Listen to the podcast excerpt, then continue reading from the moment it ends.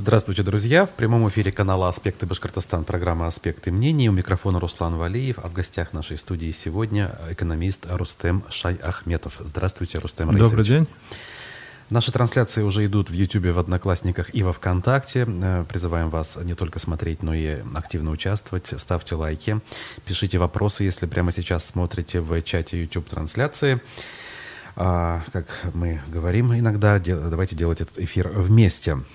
Обычно мы с вами исключительно экономику обсуждаем, но вы занимаетесь не только экономикой, да, вы в политической жизни участвуете, сотрудничаете с КПРФ, или вы прям член партии, кстати? Нет, я не член партии. Не член, но вот многочисленные... Но я не только с КПРФ, я со многими участвую, сотрудничаю. Угу. Ну, то есть, когда видите какие-то здравые зерна в деятельности, да, вы...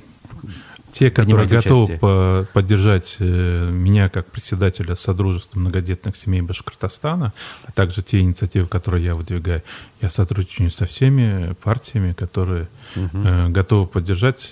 Тут же, когда касается общественной деятельности, не важно, кто помогает, важно, что помогает. И у нас, я не вижу, как бы вот это черное, это белое. Мир более... скажем так, многогранен, и просто так кого-то вычеркивать из жизни, это будет неправильно. В общем, согласен, да. В этом смысле такой же парадигмы придерживаюсь. Кстати, вы еще стали членом Общественной палаты Уфы нового состава. Да, тоже важно отметить. Ну, кстати, поясните, а вот здесь вы увидели какие-то реальные рычаги, которые можно будет использовать для достижения тех или иных целей? Или пока рано делать выводы? Нет, вопрос не в рычагах, а в инструментах. То есть рычаг — это уже какое-то воздействие, да?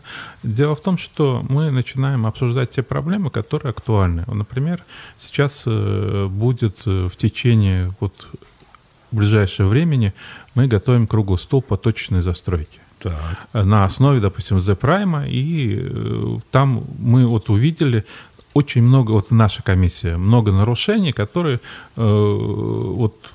вопиющие, вот просто можно сказать. Потому что начиная с того, что не выполняются там определенные нормы местные, заканчивая тем, что выдача разрешений произошла очень, так, скажем так, в тумане, непонятно.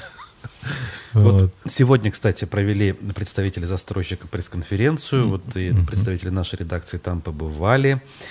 Так вот, что они там рассказывают? Компания является собственником земельного участка. Да. Она прошла все необходимые процедуры для начала стройки. Но. Было получено 4 разрешения на строительство. 3 в ноябре 2021 года в связи со сменой собственника, 4 в декабре 2021 года в связи с корректировкой проекта.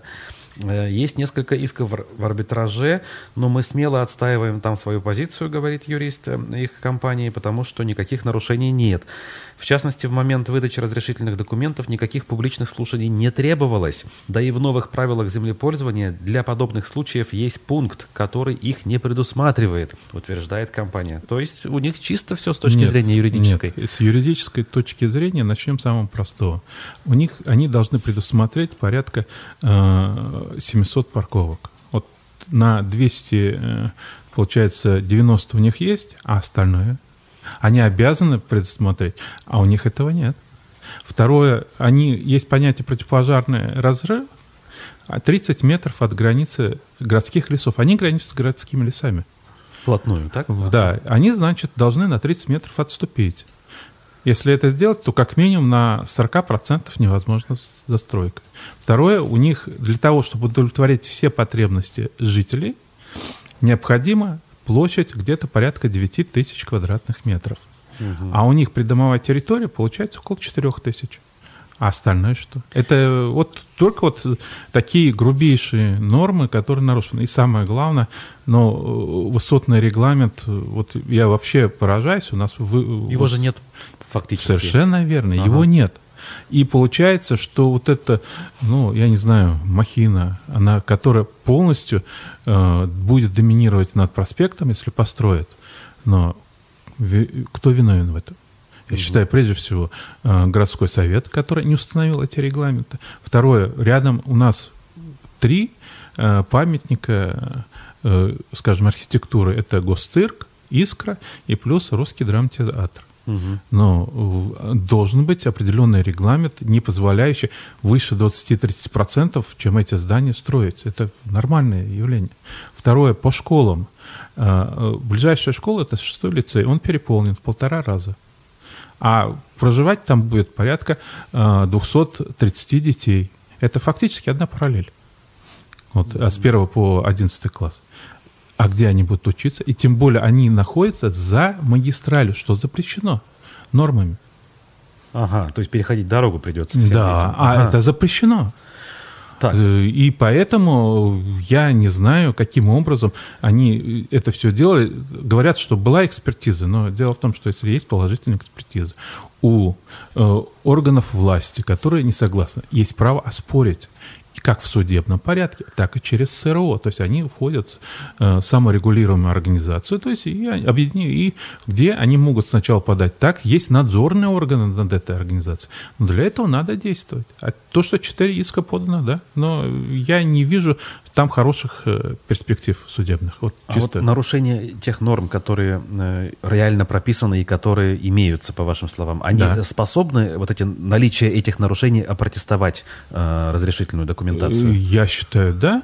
Но есть понятие сроки давности, то есть есть определенные вещи, которые нужно решать, и мне непонятна вообще пассивная роль прокуратуры. Прокуратура при явном нарушении ничего не делает. Дело в том, что, с одной стороны, застройщик прав, потому что есть постановление правительства Республики Башкортостан, которое говорит о том, что публичные слушания, общественные обсуждения в этом году проводить не надо. Угу. И это тоже позволяет в мутной воде недобросовестным застройщикам в тихом омуте, как говорится, тихо все сделать, а потом мы становимся перед фактом. Я считаю, должны быть вот эти общественные обсуждения, смотреть. И там общественно-деловая зона 2, там, кстати, строительство непосредственно жилья, это условно разрешено. И публичность, в принципе, должны были быть. Угу. Ой, а вот нам тут пишет зритель в YouTube-трансляции. Вот они в своих заявлениях рассказывают, что не применяют технологии, при которых сваи не забиваются ударно. Но вот на выходных оттуда доносились похожие на это звуки. Ну вот опять, звуки же к делу не пришьешь. Не пришьешь. Я не технолог, я не могу говорить по технологическим моментам. Я могу вот как юрист, как экономист, так у меня есть эти образования, и я практикующий, вот делать свои суждения. Вот как мы до этого дошли вообще? Вот вы, конечно, назвали, что у нас там в чем-то виноват был конкретно горсовет, который не установил у нас некие регламенты, да, депутатский корпус Уфы. Но ведь вообще, вот если так даже навскидку вспомнить предысторию, как-то все очень любопытно происходило. Да. Глава республики конкретно, да, высказывался против любых, в принципе, точечных и тем более высотных застроек. На один объект даже выезжал, да. Вот это известное высказывание про кишки порвете звучало на Шота Руставели. Про Госцирк также недовольство у него звучало. Потом в тихих коридорах, значит, в администрации еще Мустафина, по сути дела, получается, эта история началась, при Грекове завершилась, теперь работы начинаются. Бизнес вроде бы в этом смысле как бы ведет себя последовательно, как бы достигает своих целей. И тупиковая ситуация. Опять глава республики ругается. Но кто вообще нести-то ответственность за это? Ну, во-первых, это говорит о слабости власти, потому что если власть не может отстаивать наши интересы, за что мы ей платим налоги, она нам не нужна. Вот должен не только глава республики, но и глава администрации города, руководитель городского совета, а также другие структуры последовательно защищать наши интересы и прежде всего за счет формирования нормативно-правовой базы. Если у нас нет высотного регламента, я считаю вообще счастье, что они 100-этажное здание не ставят. Я понимаю, там федеральное законодательство уже вводит особые нормы, но они, у нас высотный регламент не ограничен. Кто виноват? Прежде всего, виноват городской совет. Он не вел это. Или же у нас конкретно не прописано, как должны быть обеспечены места в образовательных учреждениях, медицинских учреждениях. Там говорится, что должно быть столько-то. А если их нет, значит, строительство не разрешено. По идее, так получается. Но это выдается. Кузнецовский затон. Многие, вот можно перечислять много, они возникают прежде всего из-за того, что не решаются эти вопросы. Просто инфраструктура не развивается. Есть различные пути решения. В большей степени это идет за счет застройщика. И я считаю, если брать, надо подходить комплексно, и тогда многих конфликтов можно будет избегать. Бизнес работает по тем правилам, которые устанавливает власть. Угу. И если власть позволяет, он будет это делать. Ну, давайте реально говорить. Если бы были вот эти все нормы прописаны, четкое регулирование было, и вот этого случая не было. Ну да, то есть бизнес бы лишний раз подумал, а надо ли вообще совать свой нос в такое дело? Не, ну, строить можно, но... У нас говорят дорогие земельные участки. А почему они дорогие? Потому что они человеники ставят, и на этом квадратном метре зарабатывают там очень много, и поэтому они идут. И это, кстати, порождает коррупцию, потому что, ну, когда бизнес получает высокий процент прибыли, он готов с ей поделиться, чтобы ее получить. Угу. Но конкретных ограничивающих норм, жестких, у нас нету. Так, понятно, ладно. Как говорится, эту историю пока еще явно заканчивать рано. Будем наблюдать за ней и дальше. Ну, на круглый стол, который будет посвящен точечной застройке Уфы, я обязательно приглашаю всех. Мы объявим заранее. Общественная палата, комиссия Общественной палаты приняла единогласное решение о проведении этого, и мы обязательно это будем делать. Угу. Тем временем пожар на территории бывшего колхозного рынка, а именно в торговом центре «Меркурий», у нас произошел. Вы, как уфимец, как человек неравнодушный, да, вот к тому, как у нас общественные пространства в том числе развиваются, что думаете, что нас ждет на месте? Возродиться как-то в том или ином виде? Или мы там тоже можем увидеть высотки очередные? Я думаю, он возродится, потому что потребность в данном комплексе, она есть. Ведь хороших комплексов вообще нету. Но, наверное, будет на более лучшем уровне. И я думаю, инвестор найдется, потому что, ну, там действительно много покупалось и продавалось. С другой стороны, естественно, качество строения было не лучше. Сейчас и повод изменить это, но надо учитывать, что сейчас, наверное, площади будут меньше.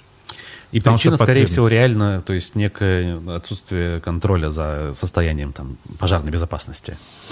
Ну, я привык говорить о том, что я знаю. Угу. Скорее всего, где-то какие-то упущения были, но в связи с чем это произошло, мы не знаем. Может быть, это владелец, может быть, арендатор, может быть, посетитель. Тут можно гадать много. Угу. К счастью, никто не погиб, вот это самое главное. Ну да, здесь нельзя не согласиться. Так, еще по зданиям пойдем. Вот тут нам напоминают как раз Дом.рф. Хочет продать бывшее здание Социнвестбанка. У нас, знаете, да, это известное здание 97-го года постройки. Я скажу, даже знаковое здание, потому что одно из первых зданий, которое было построено банков для себя. Угу. В новом, скажем, стиле, да? То есть это было нечто совершенно достаточно уникальное. Интересное, да. По тем временам. В то время Социнвестбанк, он был очень хороший ведущий банковской организации. И быть, скажем так, вкладчиком этого банка считалось хорошо. Согласен. И более того, ведь к тому моменту еще не родилась и не возникла даже, в принципе, да, вот новая архитектура, новые технологии, насколько я помню, не применялись в строительстве, а тут это все было так довольно-таки уникально. А сейчас вроде как и не надо никому. Вот ощущение такое, что как бы не будет это продано реально. Или, может быть, будет, оно будет дешево. Продано. Но вопрос в том, что хорошее место, да? Место, да. Другое дело... Дело в том, что с цифровизацией экономики снижается потребность в офисных помещениях, банковских помещениях. Масштабных, тем более. Вот. Mm-hmm. И поэтому идет переформатирование. Для 90-х годов, да, это нужно и крайне нужно было помещение. Сейчас время изменилось, возможно, как-то реконструируют, что-то сделают. Есть же куча других потребностей в общественных пространствах, которых в Уфе не хватает. И если там организуют, там, в принципе, возможности есть, то, я считаю, будет неплохо. Mm-hmm. Будет не банк, будет другое что-то. Последние дни вот новости вновь пошли о региональном фонде, так называемом, структуре, которая аккумулирует часть денег, и эти деньги гораздо легче используются региональными властями для тех или иных целей.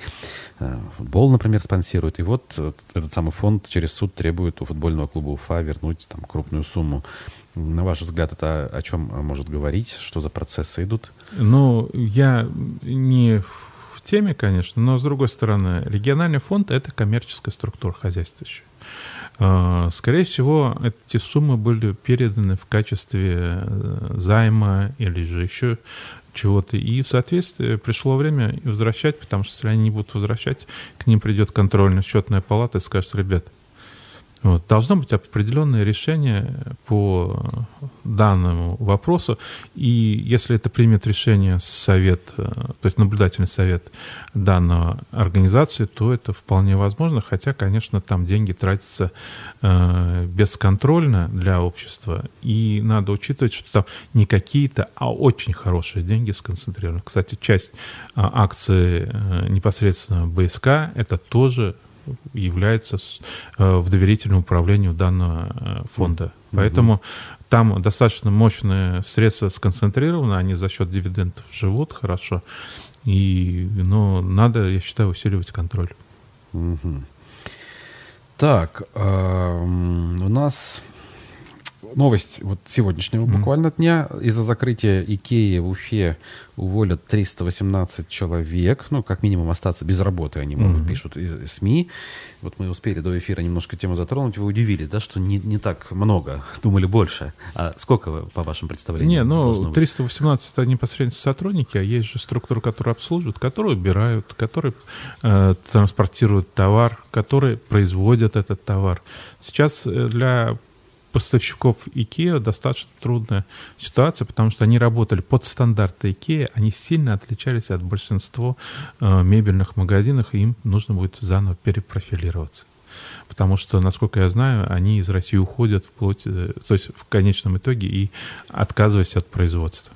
Вот, и поэтому, я думаю, скорее всего, есть такое понятие мультипликативный эффект, будет где-то порядка, наверное, 600 человек.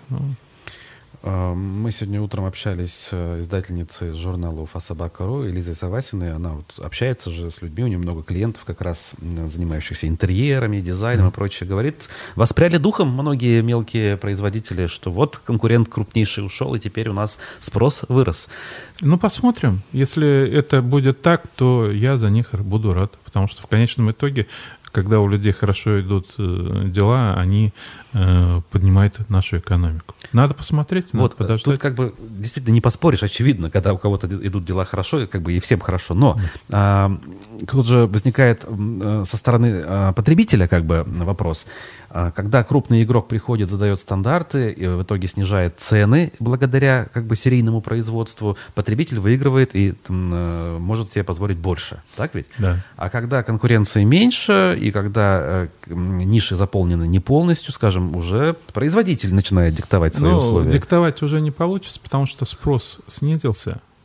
И поэтому тут, скажем так, сильного большого эффекта увеличения продаж у малого бизнеса он не будет. Хотя, конечно, повлияет, но это не так значительно. Ну, то есть наглеть не смогут? Ну, я думаю, нет. Ага, ну что. Тем более осталось Леруа, надо не забывать. Как-никак, да. Вот. И здесь, я еще раз говорю, IKEA не закрывала там свыше половины рынка. Она имела свою хорошую долю, но она не была предопределяющей рынка. Понятно. Так. И цены, кстати, там были сейчас в последнее время не самые низкие. Да-да-да, там как бы определенные категории товаров привлекать внимание, как бы нацеленные, они были очень дешевые, да, а что-то приличное купить все-таки ты платил. Там шло выше, чем, допустим, в Леруа. Да, да, согласен. Так, выборы. Да. У нас основной инфоповод вообще сегодня именно выборы обсудить. У нас они в Башкирии почти... Их не было, скажем так, они незамеченными, соответственно, остались, хотя должностные лица как бы посчитали важным все-таки отметить, да, итоги подвести, да. Хабиров высказался. В некоторых регионах эти выборы были прямо значимыми, даже интересными, как, например, в Удмуртии соседней. У вас, я так понимаю, есть определенные соображения, что с ними вообще сейчас происходит на фоне всех событий? Ну, я скажу так, первое, в связи с проведением спецоперации на Украине, произошла консолидация общества вокруг лидера партии. лидера страны, и он же, Единая Россия, она фактически увеличила свой рейтинг. То есть консолидация реальная, вы считаете? Да, это реально, да. Надо учитывать сейчас. Так, ну что ж, друзья, дело в том, что у нас небольшая техническая заминка произошла, и случился перерыв в эфире. И, правда, если вы нас будете смотреть после, вы этого, наверное, почти не заметите. Так вот, мы начали говорить о выборах, прошедших минувшие выходные. Вы начали говорить о том, что у нас вот есть некая консолидация, и вокруг «Единой России» все больше избирателей собираются, и показатель КПРФ, самое интересное, реально снизился, вы говорите, с 18, по-моему, до 10 примерно. Да, да. Вот, и это, причем цифры, вы считаете, они вот прямо отражают действительность, так? Это социологические опросы, и здесь, я считаю, это реальность. Дело в том, что у людей, скажем так, есть определенный патриотический настрой, и они его в большей мере ассоциируют с правящей партией. Угу. И другое, дело в том, что оппозиционные партии, они пассивны. Вот само по себе, если вот взять какие-либо, ну, допустим, депутатов, и начинаешь разбираться, то в большинстве случаев голосуют они примерно одинаково все. Второе, принимают решения они по тем или иным вопросам тоже не сильно отличающие. А самое главное, ничего не предлагают альтернативы хорошие. Потому что у нас очень много проблем, которые надо было бы решать. Для этого нужно предлагать новые законопроекты, для этого нужно предлагать новые принципы. Но ни одна из партий, представленная в Госсобрании, допустим, да, то, что в будущем году будет, они не предлагают реально. То есть взять и говорить, да, альтернативный бюджет. Угу. Ну, можно же отработать, можно, но его нет, а это основа работы. Или же, допустим, поддержка многодетных семей. У нас она вся такая фрагментирована. Вот в результате что получилось, то получилось. Необходимо подходить системно. То есть надо менять законодательство. Но ни одна из партий, ни правящая, ни оппозиционная, реально хорошие законопроекты не предлагает. И есть определенные моменты, когда, допустим, ну, партия выступает с той или иной интересной инициативой, но они хаотичны и малозначимы для населения. И сами кандидаты в депутаты, они не активничают. Почему так происходит с ними? Казалось бы, ну даже хотя бы, чтобы отрабатывать некую свою оппозиционность формальную. Ну, во-первых, чтобы альтернативный бюджет сделать, это надо привлечь достаточно серьезных специалистов, которые, естественно, не будут работать бесплатно. Необходимо финансирование, но вопрос финансирования никто не готов решать. Альтернативно, тем более, доказывать, что здесь правильно или неправильно. Угу. Эти, нужно же, если предлагать что-то стоящее, а не так, что поймать хайп, давайте вот здесь мы отрежем, здесь прибавим, и будет все хорошо. Надо просматривать все моменты, ведь потому что бюджет — это очень сложная система, которая, если что-то менять, надо менять очень продуманно и взвешенно. И другие меры. У нас очень много проблем. Допустим, у нас проблема транспортной доступности Дема-Уфимский полуостров. Но никто ни из партии не предлагает решений. Может, все-таки как бы партии уже привыкли к тому, что в нынешней политической парадигме нашей страны как бы их слова, их мысли не имеют никакого значения, решения принимаются в одном месте одним человеком, и поэтому смысл что-либо предлагать. Они думают и как бы руки опускают и ничего не делают. Как бы можно их в этом смысле понять, если вы согласны с этой теорией. Нет, я не согласен. Да, у нас сконцентрированная власть в определенных, то есть должностных лицах, то есть, допустим, глава региона, он больше власти, чем, допустим, у главы там, земли в Германии, да. Угу. Но, с другой стороны, если ты не активничаешь, не предлагаешь что-то взамен, ругать все уже привыкли, уже у многих даже это, иммунитет к этому. Угу. Вот. А предлагать реально, давайте вот так сделаем, давайте поменяем здесь закон, давайте предложим вот это, давайте вот у нас будет такая гражданская инициатива. Вот это должно быть. И второе, у нас большая манипуляция с выборами, потому что у нас, если взять, у нас получается 50% по партийным спискам и 50% одномандатники. И сейчас до сих пор ходят слухи, не знают, как будут выбираться в будущем году. Будут ли все одномандатные, будут ли 25, допустим, партийные, 75 одномандатные, или будут 50 на 50, как сейчас. И это тоже многие не готовы сейчас обсуждать партии, потому что они не знают, в каких условиях они будут работать. Правила игры меняются на каждом шагу, получается. Они не меняются, неизвестно, изменятся ли, а из-за этого будет меняться и стратегии предвыборных кампаний. Хотя, с другой стороны, я считаю, если будет увеличение одномандатных округов, у, скажем так, оппозиционных партий появляется больше шансов пройти госсобрание, потому что, получается, сейчас главная проблема, ну, помимо всего, что должна быть активна позиция кандидата, удержать результат. И, скажем так, что для того, чтобы это контролировать, нужно вот сейчас в среднем там 30-35 участков. Значит, надо с учетом того, что 3 дня голосования, где-то порядка 100 человек на округ. Угу. Ну, это хорошие деньги. А если это сократится, то 40-50 человек найти, скажем так, на малобюджетной основе, то есть кто-то бесплатно на инициативе. Это уже проще. И второе, уже вот этот, скажем так, денежный ценз, он снижается значительно. И тогда здесь результаты могут быть иные. То же самое 25 на 75, то же самое сокращение округов позволяет более лучше отработать в одномандатных округах. Но опять-таки надо этим партиям заниматься, надо готовить своих кандидатов, которые могли бы решать эти проблемы. Угу. Я пока не вижу. Все ждут, когда начнется предвыборная кампания, они начнут просыпаться. Вот мы вот этих людей будем выдвигать, этих, а эти люди неизвестны. И когда у нас часто, ну, как сказать, говорят о том, что фальсифицируют выборы, ну, давайте говорить о том, что почему те же люди, которые на участках, это же в основном учителя, там, врачи, там, разные люди, они это делают. Потому что они не видят, что те, которые оппозиционные партии, они предлагают лучше. То есть 2 кандидата, которые, они говорят, зачем нам менять шило на мыло. Да. И поэтому они совершенно безразлично к этому относятся, и поэтому они особенно не выявляют, кто там этим занимается. Им, если бы кандидат действительно предлагал интересующую для них повестку, если он предлагал конкретные действия, тогда бы они более четко сами следили за избирательным процессом и тех нарушителей выявляли, потому что он отстаивает их интерес. А пока депутаты в большей случае отстаивают свои личные бизнес-интересы. То есть, как бы нельзя однозначно утверждать, что в той ситуации, которую мы имеем в плане политической активности, виновата там условно только верховная власть. Тут виноваты как бы все участники, я так понял, процесса. Ну, я бы и простые люди, избиратели, и кандидаты, которые на местах. Я бы не определял степень вины, не вины, да. Ситуация сложилась так, что альтернативы хорошие не предлагают.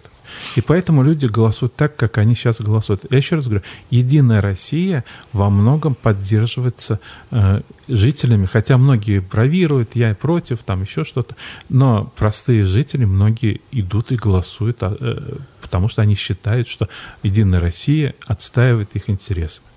Надо все-таки учитывать, что мы не голодаем, там, несмотря ни на что, то есть жизнь, ну, она, нельзя сказать, что катастрофична. Не лучшее, да.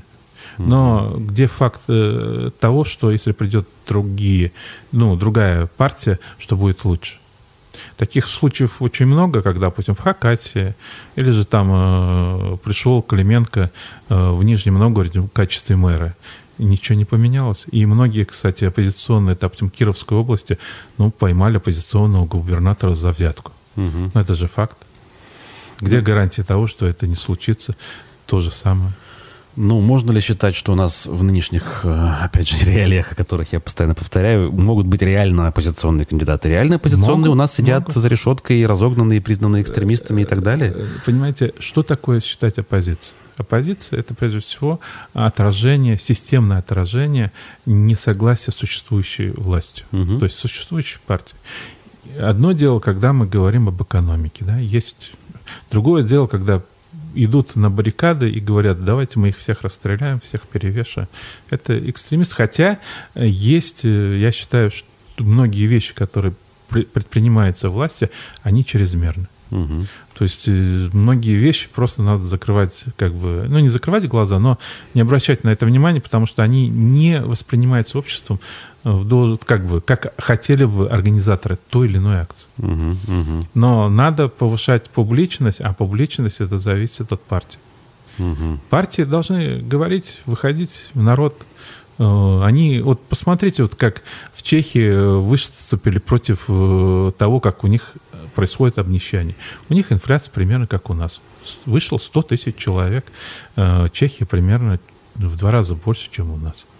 Но я не вижу, что 50 тысяч человек вышло на демонстрацию за счет, именно за то, чтобы не происходило обнищание общества. Оно же происходит. Ну, например, даже в 2018 году, например, против повышения пенсионного возраста. Да? Мы не увидели активности. Да. То есть вопрос в том, что если мы не хотим улучшения, значит, мы не готовы в это вкладываться. А раз не вкладываемся, значит, вот такой результат.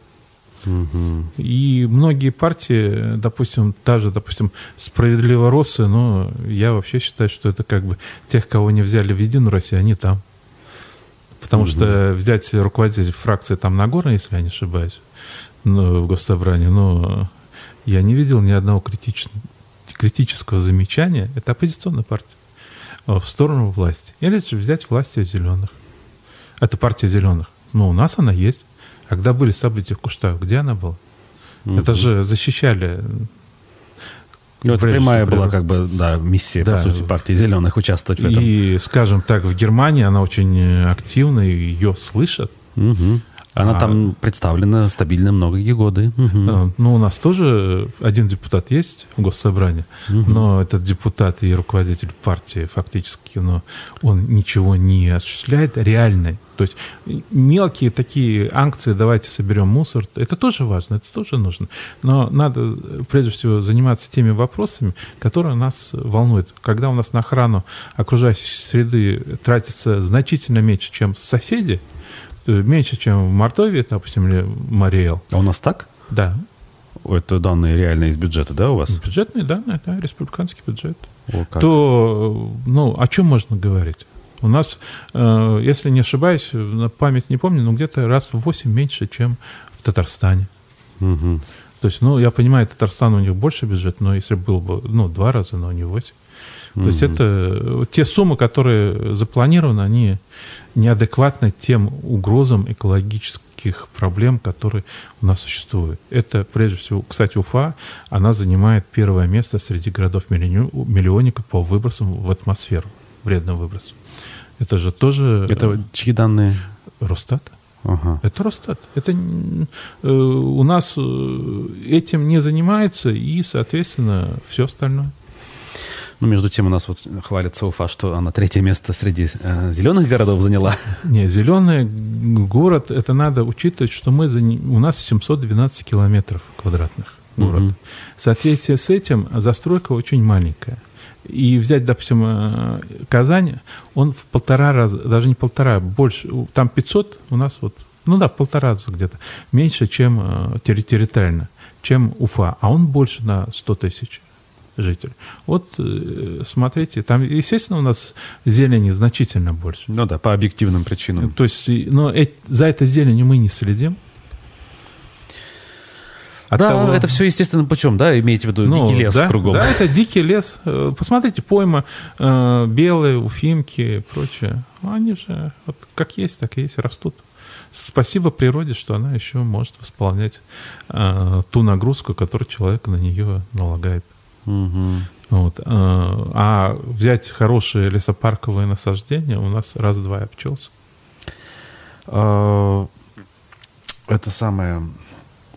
Вот о природе, как говорится, мы заговорили. Сейчас, с другой стороны, хотел бы и с экономической немножко затронуть. Сельское хозяйство. У нас тут хвалятся рекордными урожаями. На оперативке отдельно прям обсуждают, цифры называют и в центнерах с гектара, и в общем валовом сборе у нас все хорошо в этом году. На ваш взгляд, здесь заслуга все-таки единственная, это природный фактор, или реально у нас есть какие-то успехи в этом направлении? Ну, это совокупность. И действительно есть усилия. которые привели к этому. И также дело в том, что наш агропромышленный комплекс очень сильно зависит от природных условий. В этом году очень благоприятные условия. Но опять-таки это урожай надо сохранять. Да. А у нас мест хранения для зерна, оказывается, нет. И, в принципе, я думаю, об этом было известно еще в прошлом году. Угу. И подготовиться к этому можно, потому что можно было договариваться с определенными регионами, в которых есть свободные места. Там есть разные пути решения, но это надо было делать не во время уборки. Потому что прогноз благоприятный, он был уже, в начале года он уже был. И решения, если бы были приняты заранее, они бы уже были менее, хуже, потому что проблема, допустим, зерна, если его хранить не в должном образом, качество резко падает, и оно может просто сгореть. Да, понятно. Если оно даже плохо высушено, например, да, или влажность просто вокруг повышенная. Его надо высушить, и элеватор, посмотрите, почему они такие большие. Зерно постоянно в движении, то есть его наверх забрасывают, и оно понятно, да. А когда оно лежит где-то в одном месте, оно начинает потихоньку греться, и в результате этого белок, за счет температуры всегда белок разрушается. Соответственно, идет все остальное. Угу. Здесь, с одной стороны, хорошо, что у нас урожай хороший, но, с другой стороны, эти вопросы надо было бы начинать решать раньше, потому что те же зернотоки, которые можно было бы обустроить, потому что они должны быть крыты и прочее, это можно было сделать заранее. И еще одну тему, которую я хотел бы сегодня упомянуть, в связи с тем, что у нас продолжают торжественно вручать ключи от новых автобусов водителям Башавтотранса и хвалиться этим самым. Ваше мнение, насколько мы все-таки продвинулись в плане реализации транспортной реформы, назовем это так? Если учесть, что около 5000 автобусов новых купили, но качество-то не изменилось. Новые же автобусы на улицах, как-никак, меньше дыма, я не знаю, комфортнее они. Вопрос состоит в том, что автобус может решать проблемы до определенного количества пассажиропотока. Например, то, что проходит по проспекту Октября, он уже физически не справляется. Почему там уже автобусные пробки? Давайте, сколько может остановка работать автобусов за минуту? Не больше 2 это больших автобусов, потому что войти, то есть это нужно. Считайте, 120 автобусов, а проходят до 120 автобусов в час, в час пик проходят до 800 единиц. Это где-то общей сложности, так как единица это может быть 3 единицы, 1 автобус, то где-то 200-250.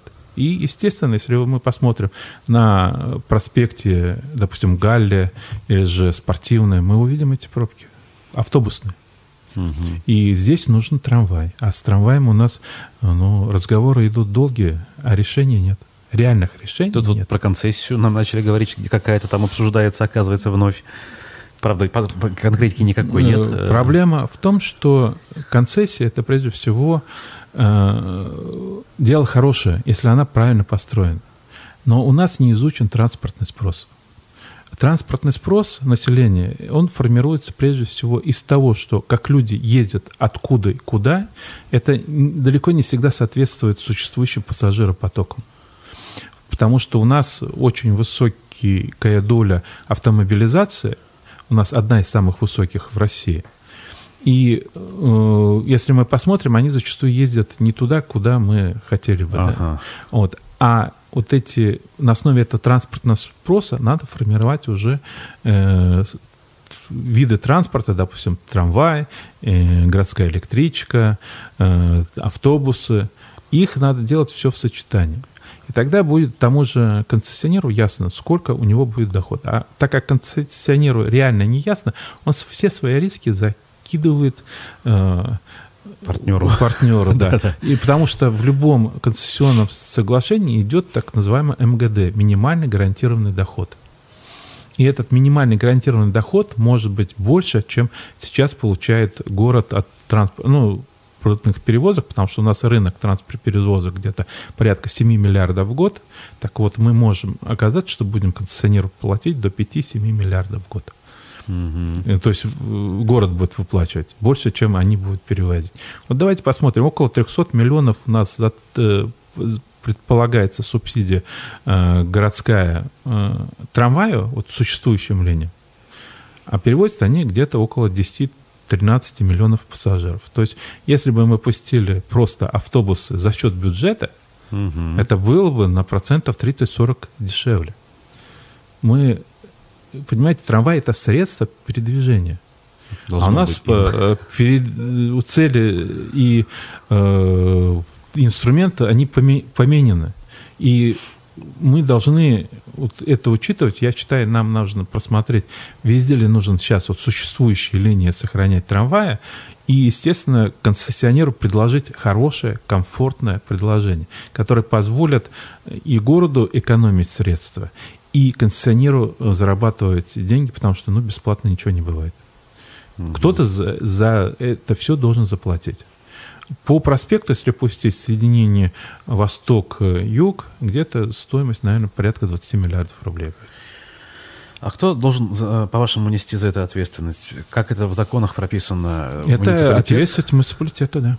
Угу, муниципалитет должен разработать инвестиционный меморандум, предложить конкретные предложения, но этого не делать уже в течение продолжительного времени. Бывают фрагментарные попытки оценить существующий спрос, но он опять, как правило, базируется на существующих пассажиропотоках. Они не отражают реальность. А самое главное, у нас получается, что вот сейчас Забелия будет развиваться, да? Ну, как бы уже. Ну, оно будет интенсивно. В результате этого изменится структура пассажиров потоков. А это же мы должны закладывать. Второе, у нас активно внедряются беспилотные схемы автомобилей. Они будут. И уже в 30-х годах они будут ездить по нашим улицам. Но это никак не учитывается. А это же, понимаете, вот что такое? Вот сейчас такси примерно в 2,5 раза дороже, чем поехать на автобусе. Так. А если они снизят цену в 2 раза, то, понимаете, это же сопоставимо. И тогда может оказаться, что они вдвоем садятся, и им поездка будет дешевле на беспилотнике, чем на короткие расстояния, чем на автобусе. Тем более от двери к двери. Угу. И это тоже должно быть учитываться, и это все должно вот входить в изучение транспортного спроса. Тем более средства малой мобильности, то есть электросамокаты, там прочие, скутеры. Это тоже активно развивается, и летом значительная часть населения на расстоянии до 1,5-2 километров очень активно использует их. Вплоть сами свои покупают, там, арендуют. Разные пути, но это тоже вопрос. Для многих это выгоднее, чем ездить на автобусе. Я понимаю, в зимнее время у нас не покатаешься, а полгода это вполне возможно. И сейчас, если посмотрите, на дороге можно видеть электросамокаты. Да, конечно. Ясно. Ясно, что работа непочатый край. Но работа всегда непочатый край. И вот как-то мы с одним товарищем побеседовали, он говорит, ой, все плохо, все плохо. Но важно не то, что плохо, а важно, нет четких предложений по изменению ситуации. То есть можно говорить, что мы вот здесь отстаем. Но должны быть программы, реальные программы, с реалистичными целями, инструментами, ликвидация этого отставания и, может быть, выходы в лидеры. Тогда мы действительно будем лидерами. Ведь в 90-е годы мы же были лидерами.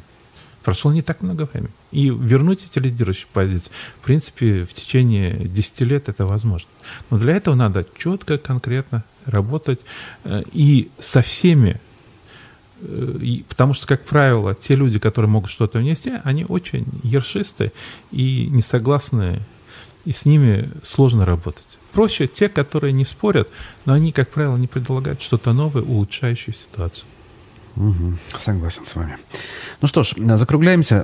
И я напомню нашим зрителям и слушателям, что в гостях программы «Аспекты мнений» был экономист и член Общественной палаты города Уфы Рустем Шайахметов. Меня зовут Руслан Валиев. Никита Полянин был за звукорежиссерским пультом. Не забывайте поставить лайк. И увидимся завтра. До свидания. Всего доброго.